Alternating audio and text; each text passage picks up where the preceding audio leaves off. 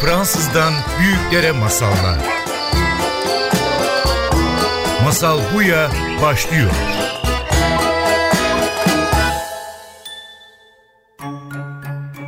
Evet, Masal Buya başlıyor. Hoş geldiniz. Ve bugün Masal Buya'da Renan Tavukçuoğlu ile beraberiz. Renan Tavukçuoğlu ağızdan ağza pazarlama uzmanı ve çok değişik bir e, iş yeri ve bir iş modelin kurucusu. Türkiye'de ilk ve tek olan bir iş modeli. Tavsiye kanalı ve tavsiye meleklerin kurucusu ve hikayelerden bahsedeceğiz. Hikayelerin çok değişik bir özelliği var. Bu da nedir? Yayılıyor olması. Bugünümüz sosyal medya aslında bütün bilgilerimizi çok rahat yaymasını söylüyor. Ama daha önce bizim bu masallarımız, bizim bu hikayelerimizi nasıl bir kıtadan bir kıta uğraşıyorlardı? Birbirimize yüz yüze anlattığımız ağızdan ağza dolaşan bilgilerden dolayı ve Renan bundan bir model yaratarak, bir modelin uzmanı olarak bunu başka ürünleri, başka hikayeleri tavsiye etmeye yardım ediyor. Renan hoş geldin. Hoş bulduk. Bu nasıl bir şey? Söyle ağızdan ağızda pazarlama. Peki neden e, kulaktan kulağa değil? Kesinlikle kulaktan kulağa değil. Çünkü ilk word of mouth marketing'i getirdiğimiz zaman düşünürken çevirilerini tabii ki kulaktan kulağa da alternatifler arasındaydı. Fakat bizim bildiğimiz anlamında kulaktan kulağa oyunu nedir? Böyle çocuklar bir çember yapar veya işte düz sırada otururlar. Baştan birisi bir şeyi söyler. Hepsi birbirinin kulağına fısıldayarak o halkayı tamamladıkları zaman sondan çıkan şey çok komik ve alakasız bir şeydir. Herkes ha ha ha güler. Bu bir pazarlama dünyasında istediğimiz bir şey değil. Tabii ki yani O en yüzden- son e, bütün gönderdiğimiz bilgiler değiştirilerek dolaşmasını istemiyoruz. Peki mümkün mü? Ağızdan ağza dolaşan bilgiler kaliteli bir şekilde mi aktarılıyor yoksa değiştirilerek mi aktarılıyor? Şimdi Türk Dil Kurumu'nda da ağızdan ağza diye baktığımız zaman insanlar birbirlerine aktararak diyor. Tabii işin içerisine insan girdiği zaman değişmemesi mümkün değil. O yüzden o değişim e, önemli bir noktası. Fakat neyden etkileniyor o insanlar? Önemli olan o. Zaten konuşturmanız için bir şekilde karşınızdaki kişinin etkilenmiş olması lazım ki o mesajı geçirebilsin. Bunlar da duygularda yatıyor genellikle. Neyinden etkileniyor insanlar dedin ya. Aslında bu masallar için çok geçerli. Ben masallar ağızdan ağza değil ya da kulaktan kulağa değil, kulaktan gönüle, gönülden ağza yayıldığını söylüyorum her zaman. Çünkü bu gönül ortada eklemek Çok benim doğru. için çok önemli bir filtre sistemi. Duyduğumuz her şey geri anlatmıyoruz. Kesinlikle. Bir sürü masallar dinlersin ve bunların arasında bir tanesi senin kalbin, senin gönlün dokunur ve onu kendini sürekli anlatarak budursun. Ee, Kesinlikle. ve o filtre aslında o filtrede tabii ki daha önce senden önce anlatılan masallar aktarıyorsun. Ama orada diyorsun ki ben burada varım. Bu değerler benim değerlerim. Bu hikaye benim gönlüm dokundu ve o yüzden onu aktarıyorum. Ee, çok değişik bir Muhakkak aktarma. bu mesela okuduğumuz ve sevdiğimiz kitaplar için seyrettiğimiz ve konuştuğumuz filmler için de aynıdır. Herkes aynı kitaplardan hoşlanmaz veya aynı tür filmlerden hoşlanmaz. Ee, bir kitapta ne kadar çok kendimizden bir şey buluyorsak o kadar çok hoşlanırız aslında. Bu bir gerçek ve e, insanları konuşturan şeyler de tamamıyla psikolojik şeyler. Biliyoruz hani e, en çok internette yayılan şeyler ne ya komik hikayeler, komik karikatürler veya kedi köpek hikayeleri. Gülüp geçiyoruz. O yüzden de bir yayılma etkisi yok. O yüzden yayılabilmesi için gerçekten paylaşmaya değer bir şey bulmamız gerekiyor. Bir tehdit olabilir. Gerçekten uyarmak istediğimiz etrafımızı bir mesaj olabilir. Bizi çok Korku. derinden etkilemiş şeyler olabilir. Korku olabilir aynen veya fayda sağlayacak. Muhakkak bizim de e, etrafımıza anlattığımız zaman faydasını göreceklerine inandığımız bir şey olabilir. Ama bunun altında Judith şu da yatıyor olabilir. Ego tatmini. Ben e, özelim. İlk ben duydum onun için sana anlatıyorum da olabilir. Yani bunları Tekrar kategori kategori Tehdit. ayırmak lazım. Fayda ve ego. Ego. Onlar bizi anlattıran, bizi konuşturan üç öğeler Ego mi oluyor? şu anda en başta olanı çünkü yediğim yemeği koyuyorum Instagram'a. Tweetliyorum, şunu yapıyorum, buradayım, ben süperim, en harika benim. Şimdi ben bunu niye yapıyorum? Yani tabii ki egom olmasa yapar mıyım? Paylaşma ihtiyacımın birincil buradaki nedeni ego. Aynı zamanda bazen merak ediyorum. Ben de çok sosyal medya sonuçta destekleyen bir insan olmasam da bir yerde şey düşünüyorum. O kadar ego olamaz. Bazen acaba sadece duygularımızı paylaşmaktır mı? Heyecan. Yani çok özel bir an yaşıyoruz ve aslında özel anlarımızı bir sürü insanlara beraber yaşamak istiyoruz. Ah siz de bu kahveyi, siz de bu keyif benimle paylaşıyor olabilseydin. Yani siz de bu boğaz manzara görüyor olabilseydin. Paylaşınca daha güzel mi oluyor? Ondan mı Ona da mi? katılıyorum. Birisi gelip orada eğer kaybını da aynı içtenlikle paylaşıyorsa e, veya başına gelen kötü bir şeyi vesaire o zaman gerçekten o platformların evet bir paylaşım platformu olduğuna ikna oldum ben de. Artık biz o süreci aşmışız. Daha içselleştirmişiz. Onu gördüm ben de son zamanlarda. E Şimdi bugün masal buya geliyor olman sebebi aslında en modern pazarlama şekli bizim masalımız kullandı. Aynı network kullanıyor. Eskiden insanlar toplanıyorlardı ateş başında ve orada bir, on, yirmi masal anlatılırdı. Sonra bu yirmi masalların arasında en çok insanları dokunan masalı yan köyde de anlatılıyordu, orada anlatılıyordu ve yayılıyordu ve ne gördük? Zaman içinde teknoloji sıfır bir çağında bu masalar dünyanın tarafında her yerde azıcık değiştirerek dolaştılar yazı olmadan. Evet. Ve şimdi aslında sen bu yeteneğimiz, bu yatkınlığımız bir şeyin tanıtmak amacıyla kullanıyorsun. Kitaplar tanıtıyorsun, filmler tanıtıyorsun. Aslında hepimiz her zaman bir şey anlatmaya sevdik ve sevdiğimiz şeyler yaymaya, sevdiğimiz hikayeler yaymaya e, çok sevdik insan olarak. Doğru. İlk örneğinde Havva'nın Adem'e anlattığı elma hikayesinde görüyoruz. Bak çok lezzetli, sulu. Muhakkak denemelisin. Bayılacaksın. Şekerim böyle vallahi çok güzel. ya bir elma var ya müthiş bak. Hemen yarısını Evet. senin için verdim. Bu e, kaynak da orada. O ağaçtan aldım. Sen de ye. Evet. Sen de ısır. İlk hikaye. Ve sonra hani söz uçar yazı kalır derler ya. Evet. Yani mı acaba? Çok Çünkü karşı olduğum bir e, Kesinlikle. düşünce bu. e, söz uçar yazı kalır mı? O zaman nasıl bu kadar dilden dile geldi bu deyimler, atasözleri? 80 yaşında insanlara konuşuyorum. Çocukken size masal anlatıldı mı diye sorduğum zaman 10 yaşındayken, 7 yaşındayken duyduğu bir masal anlatıyor. Ve bu masalın yazılı hiçbir iz yok. Ama hatırlıyor. Çünkü yüz yüze konuşarak yaşattığımız deneyim çok derin bir duyusal ve duygusal iz bırakıyor. Kesinlikle. Bu acaba e, bizim anlattığımız hikayeler yayması için dedin korku olması gerekiyor, fayda olması gerekiyor, ego tatmin ediyor olması gerekiyor. Bir de bu duyu duygu konusunda bir gerekçesi var mı yayılması için? Muhakkak yani zaten insan duygularıyla hareket eden bir varlık. Duygularımız bizi insan yapan özelliklerimiz. O yüzden heyecan duymak veya bir şeye karşı bir tepki gösterebilmek en önemli, en e, önce olan şey bir duyuya hitap ettikten sonra oluşturduğu duygu. Özellikle şimdi senin tavsiye meleklerin var. Tavsiye melekleri hepsi kadın ve onlar hikaye paylaşıyorlar. Birbirine tavsiyelerde bulunuyorlar. Neden kadınlarla çalışıyorsun? Çünkü kadınların gücü yatsınamaz. Gerçekten kadın dediğin varlık her anlamda çok kuvvetli. Gerçekten bir sürü şeyi evet başarabilir, gerçekten takdir ediyoruz vesaire. Ama bilgi yayma ve bu hikayelerin dilden dile dolaşılması konusunda da çok büyük önem taşıdıklarını düşünüyorum.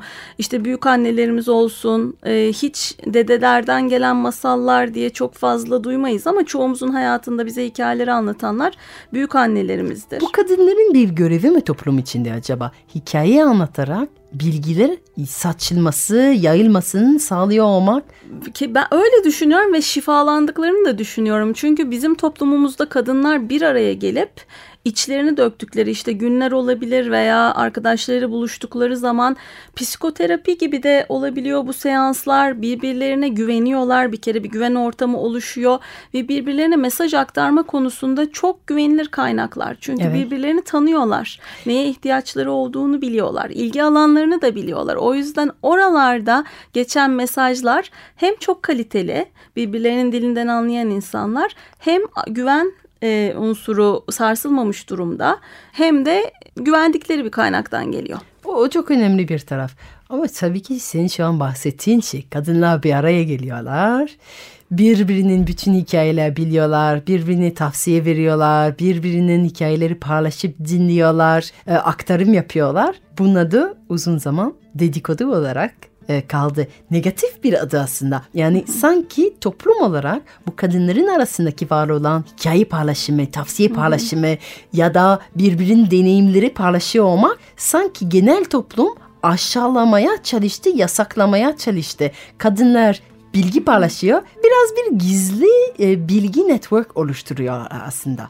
Yani dışarıda erkek dünyası uzun zamandır hı hı. diş dünya erkek dünyasıydı. Diş dünyada gazeteler de eskiden sadece erkekler yazarlardı. Yani bilgi yaymanın ana kanalları erkeklerin elindeydi geleneksel toplumda. Ama kadınlar böyle biraz gizli bir networkle beraber istediklerin bilgileri çok gizli ve çok uzak bir şeklinde ulaştırabiliyorlardı. Biraz aykırı bir network oluşturuyorlardı öylesine. Ana akım dışında bir network ya da şimdi alternatif news network diyoruz. Kadınlar evet. belki alternatif news network'ı alternatif haber kanalı işletiyorlardı ve bu kanalı biraz pisletmek amacıyla, biraz kötülemek amacıyla ona bir adı koydu. Adı dedikodu. Dedik ki kadınlar dedikodu yapıyorlar. Erkekler haber salıyorlar, hı hı. kadınlar dedikodu yapıyorlar. Neden Halbuki, o kadar kötüledik? Evet. E, dediğin gibi aslında kadınları biraz güçsüzleştirme çabasının e, önemine ben de inanıyorum. Çünkü yapılan şey sadece dedikodu değil ki orada. Kadınlar çok güçlü bir network'e sahipler. Biz bunun örneklerini tabii ki pazarlamacı olduğum için pazarlamada çok fazla görüyoruz. Ama tarihte şu ana kadar gelen sözlü iletişimde kadınların rolünün ne kadar fazla olduğunu görüyoruz. Biz kendi yaptığımız işte de geleneksel mecralara karşı kadınların kendi e, sohbetleriyle nelere güç kazandırdıklarını gördüğümüz için ben buna çok önem veriyorum. Yani kadınların kendi aralarındaki sohbetlerin çok gizli senin de dediğin gibi güçleri olduğuna inanıyorum.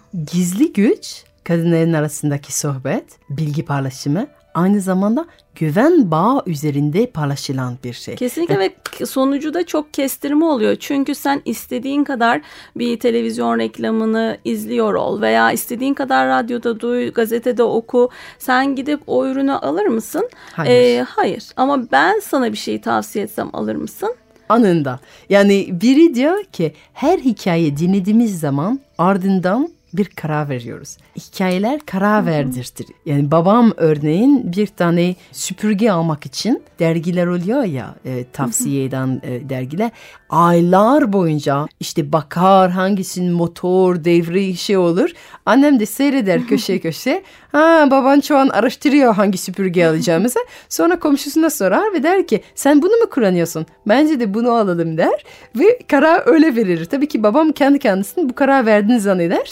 ee, çok mantıklı bir şekilde her şey kıyaslayarak. Evet. Ama aslında e, kadınlar birbirini tavsiye ederek çok e, keskin kararlar veriyorlar. Kesinlikle.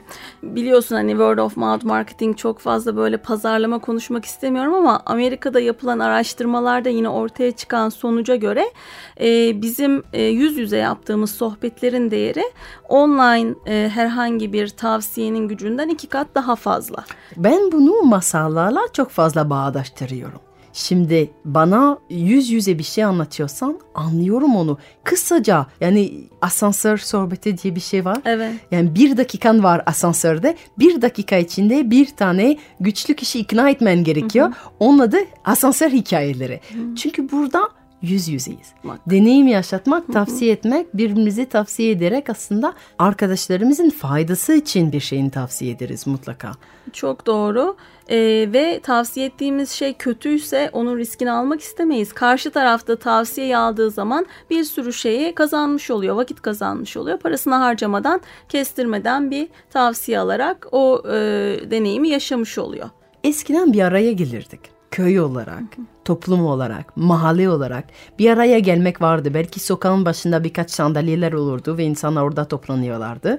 Belki köy meydanında bir toplanma yeri vardı ve o toplanmada yüz yüze dediğin gibi güvendiği insanların arasında tavsiyeler, deneyimler üzerinde birbirimizden öğrenirdik. Ama şimdi bu bir araya gelmenin yerine televizyon geldi. Hı hı. Ve şimdi tavsiyeler, deneyimler hepsi yukarıdan geliyor. Yani çok üstünde bir grup insanlar karar veriyorlar hangi tavsiyeler geçeceğini. Sen aslında aykırı bir yerden gidiyorsun. Biraz geriye doğru bir çağrı. Hı hı. Ağızdan ağza sanki çok yavaş e, illerir bir e, haber ağızdan ağza. Ama diyorsun daha kaliteli mi ileriyor? Niye ağızdan ağza, televizyondan televizyona değil? Ee, ben bazen böyle birileri sohbet ederken kendi aralarında eğer bir marka ürün bir şey konuşuyorlarsa e, mesleki deformasyon bir kulak kabartıyorum böyle dinliyorum ve hep gülerim böyle. Çünkü bahsedilen konu mesela bir çay tavsiye ediyor olabilir. O kadar tatlı, o kadar güzel anlatıyor ki. Ama kendi mesajlarını oluşturmuş. Olayla ilgili kendi bir hikayesi var. Onun için önemli olan şeyler var. Karşısındaki kadını da tanıyor. Ona nasıl satış yapacağını bir çok iyi biliyor. Ve ona göre bir şeyler anlatıyor. Ve bütün bu diyalog içerisinde o markanın kullandığı ne bir slogan ne bir mesaj onlarla ilgili hiçbir şey reklamlarında kullandıkları geçmiyor. O yüzden biraz o doğal sohbetleri dinlemek çok önemli. Birbirlerine birbirlerine ne anlatıyorlar ve o kadar kestirme bir yol ki bu. Çok ilginç bir şeyden bahsediyordun filmler de öyle yayılıyor diyordun. Aslında e, bir filmin ne kadar çok reklam yaptığı değil, ilk hafta boyunca o filmle ilgili anlatılan hikayeler mi önemli evet, daha ilk fazla? İlk hafta kulak yapması e, çok önemli filmin. Film ve kitap zaten word of mouth'un en gerçek izlendiği iki ürün, iki yer olarak görüyorum. Ben şimdi kitapları ve filmlere de ürün diyorum maalesef. Burada önemli olan ne yaparsanız yapın. 10 senedir ben bu işin içerisindeyim. Bir kitap veya bir film kendisi eğer iyi değilse yaptığınız herhangi bir tanıtım çalışması onu konuşturmaya çalışmanız boşuna. Ama e, kendisi iyi ise çok fazla bir şey yapmasanız da uzun vadede işte babam ve oğlum Çağınırmağ'ın ilk başlarda bir şey yapmayıp sonradan büyüyen bir filmi. Aa, evet değil mi? Baba evet, ve oğlu. O word of mouth fakat sonradan tam organik word of mouth. Küçük başladı. İlk haftaki gişesi çok minik. Ondan sonra büyüdü. Ama seyreden herkes Ondan anlattı. Herkes anlattı. Önemli Hatta seyreden herkes bir daha seyretmeye gitti. O yüzden önemli olan film ve kitapta iyi olması. Fakat biz eğer iyiyse ürün hızlandırabiliriz. Biraz da yine şey gibi bu seçim zamanı geldiği zaman bir ay önceden tanıtım yapmaya başlamak e, ne kadar etkisizse filmler ve kitaplar için de aynı şekilde çıktığı zaman bir tanıtım çalışmasına girişmek bence o kadar saçma.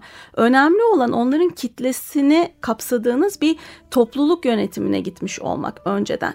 E, belli bir film akımını veya edebiyat türünün hayranlarının oluşturduğu bir topluluğun gücü e, film çıktığı zaman veya kitap çıktığı zaman kullanıldığı zaman çok etkili olur. Ama siz onlara sadece bu ürün piyasaya çıktığı zaman haber vermeyeceksiniz. Siz onlarla daha önceden o topluluğu besleyen içerikler paylaşacaksınız. Orayı yaşatacaksınız.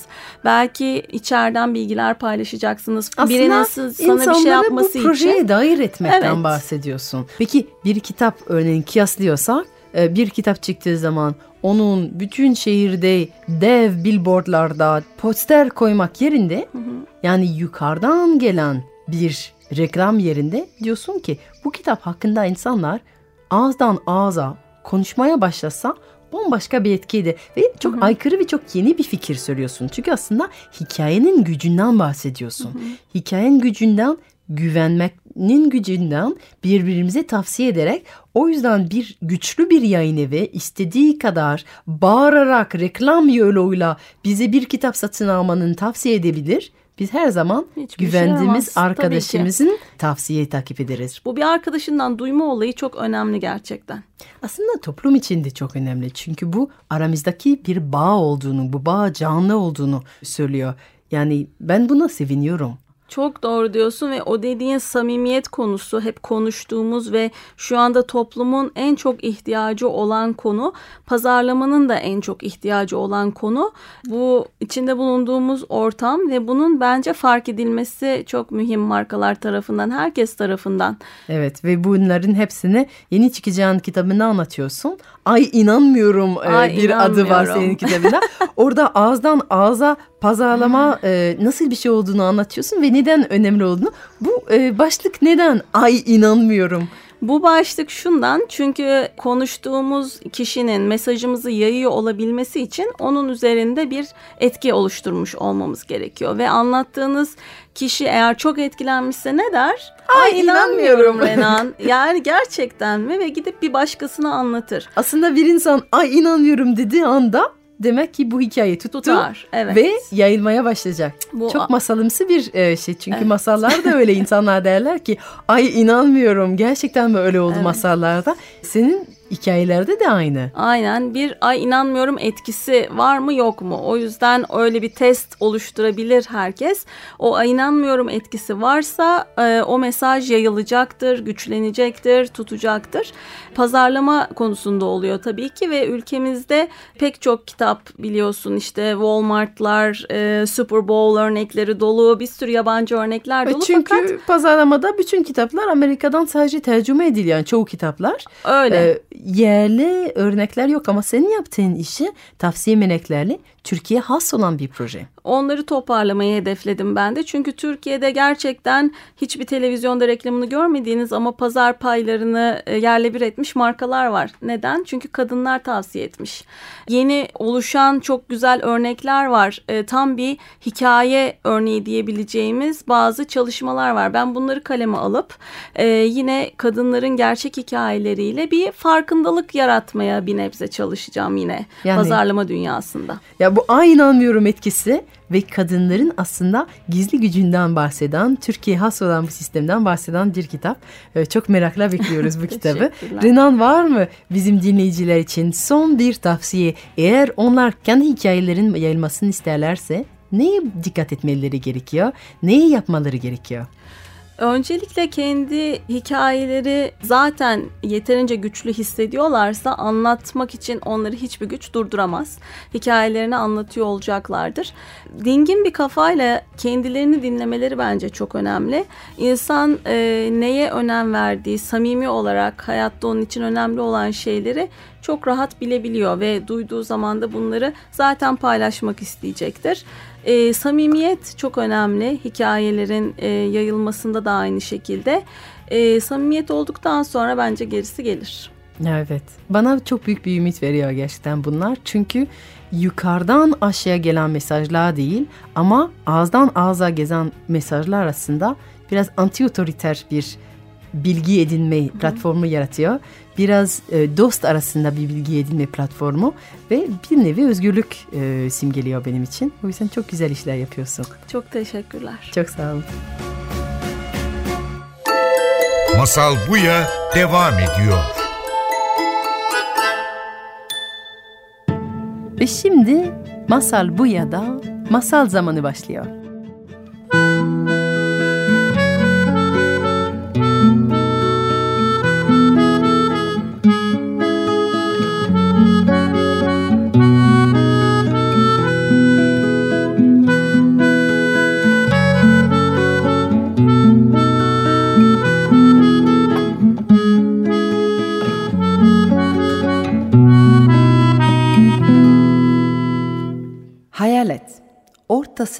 Geniş bir nehirin aktığı bir şehir.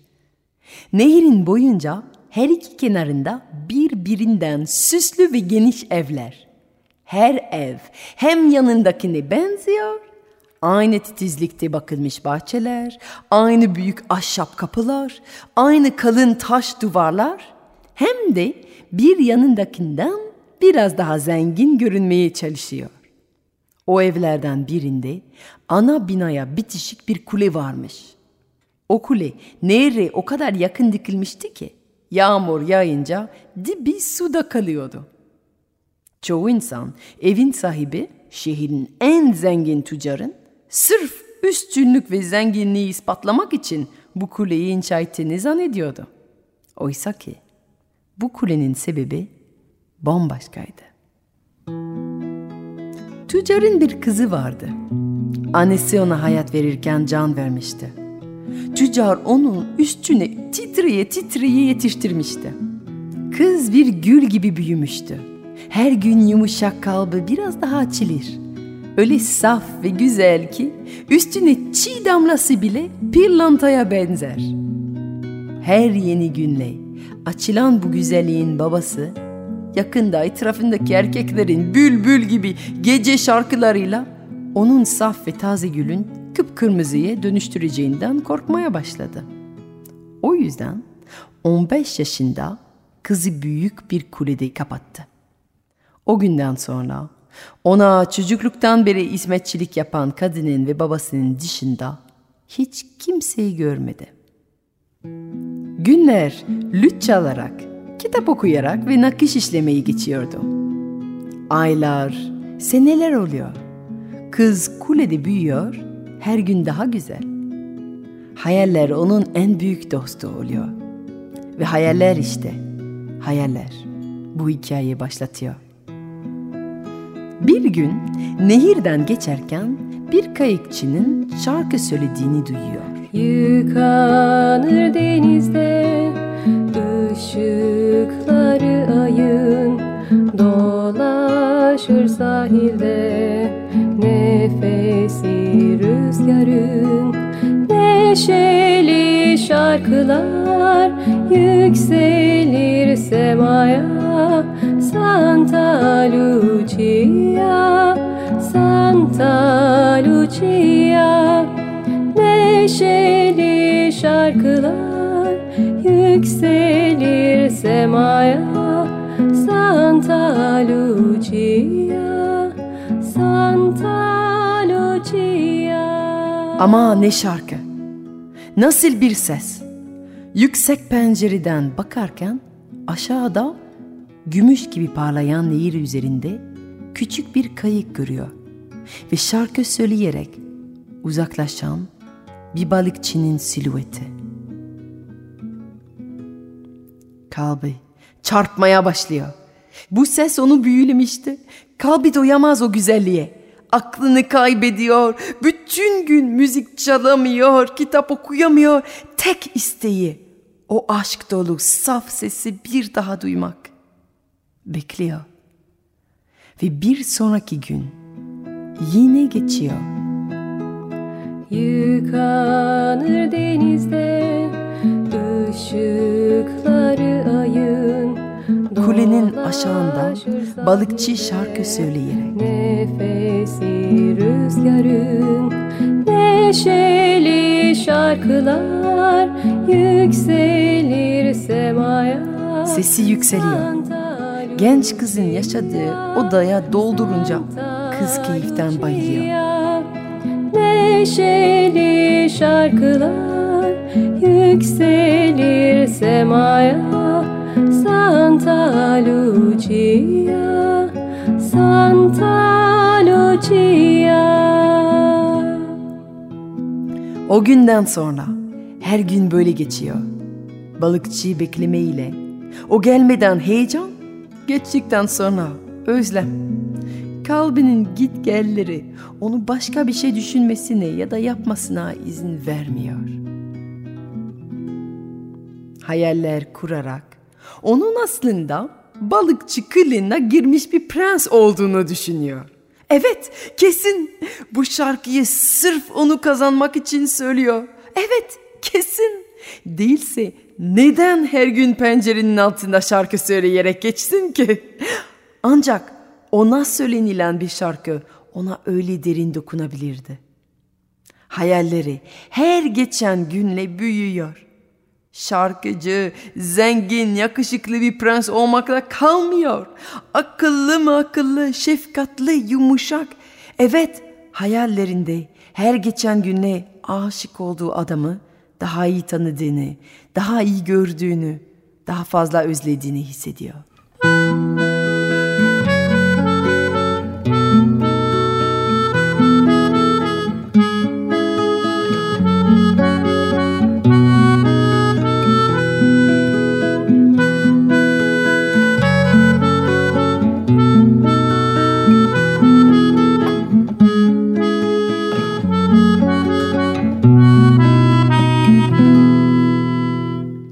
Sonunda bu aşk öyle yanıyor içinde.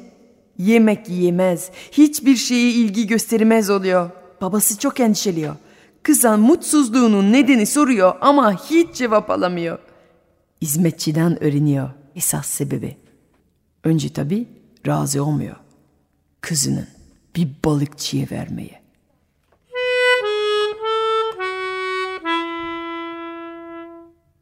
Ama gün be gün kızı daha hasta oluyor. Yemek yemiyor. Yüzü soluk. Hareketleri yavaşlıyor.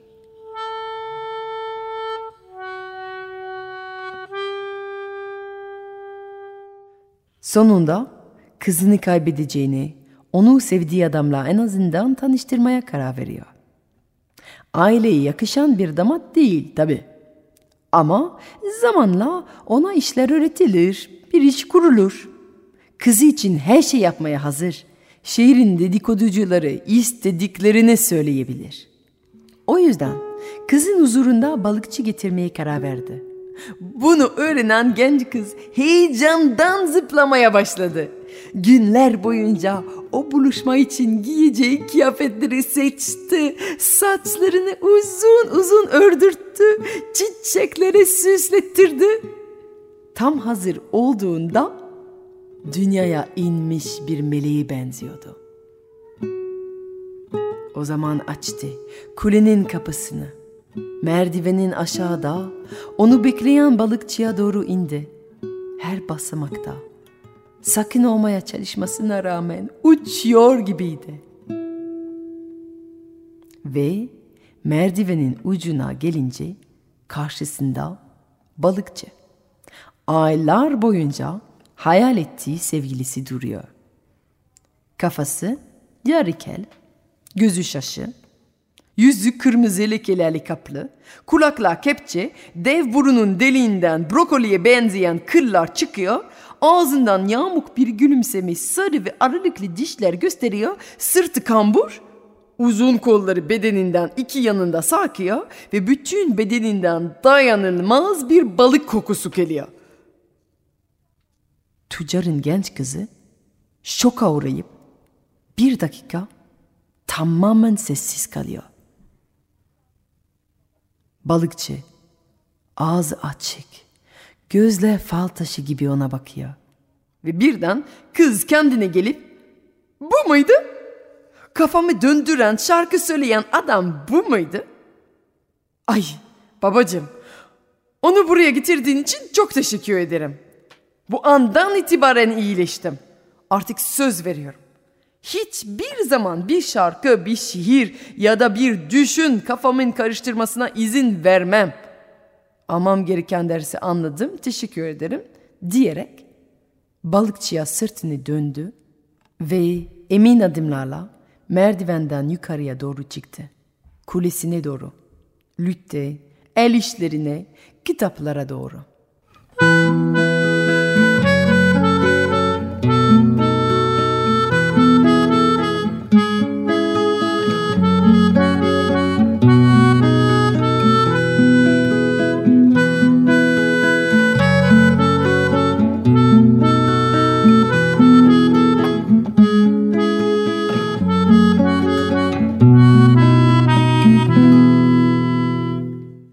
Herkes tabii bu duruma çok sevindi ve rahatladı. Herkes işine dönerken kimse balıkçıyı dikkate almadı. O orada hala merdiveni doğru bakıyor. Hafif bir gülümsemeyle transa girmiş gibi az önce genç kızın durduğu yere bakıyor.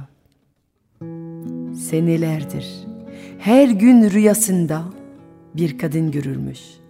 Melek gibi bir kadın. Ve her gün uyanıp kayıkla nehire çıktığında o kadına şarkı söylüyordu.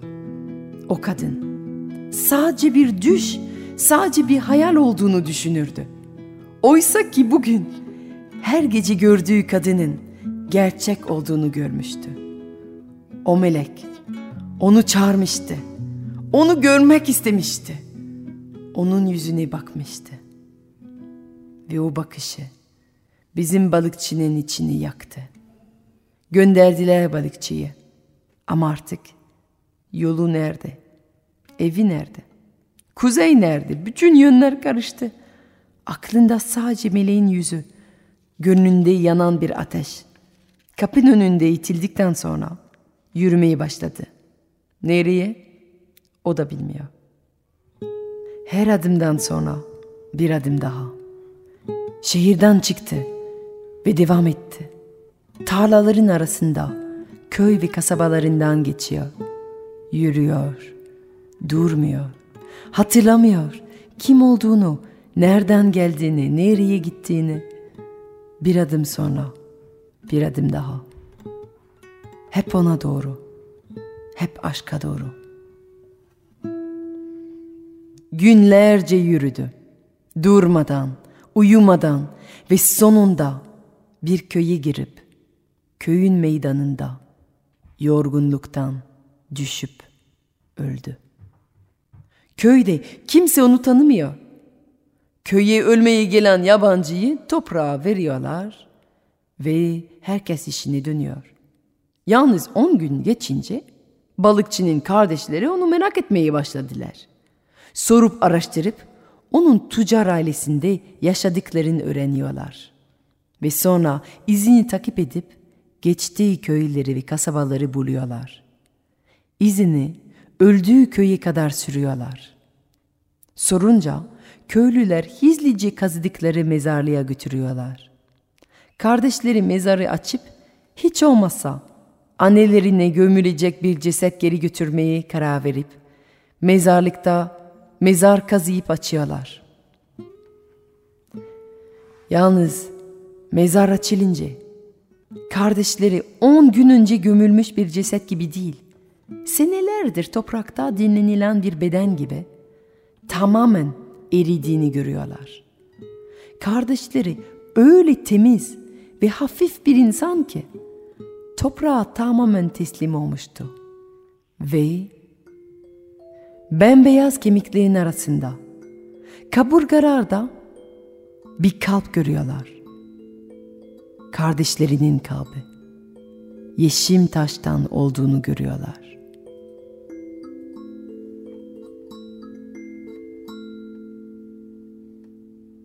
Tabi balıkçının hikayesi hizlice yayıldı ve tüccarın kulağında geldi.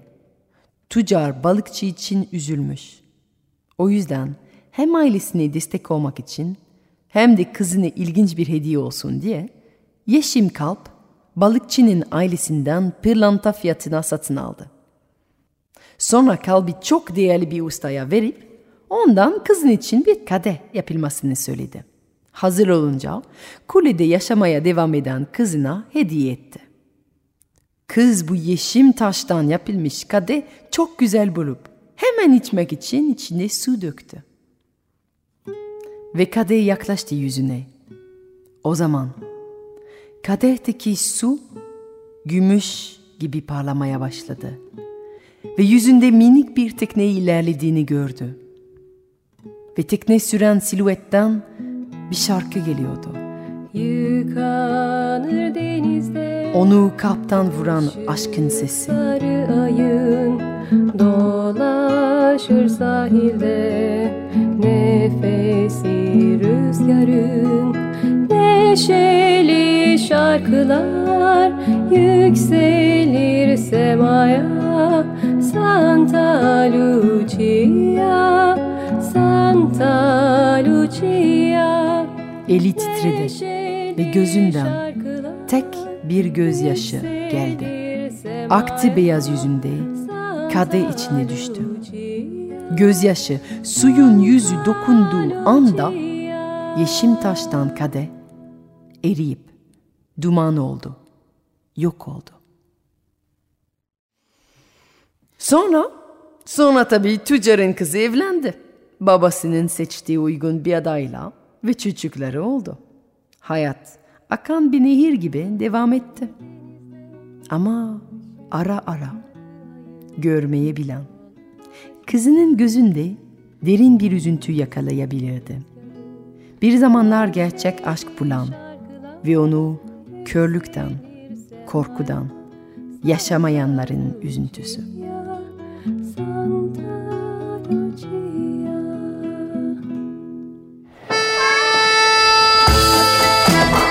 Bir Fransızdan büyüklere masallar. Masal Buya sona erdi.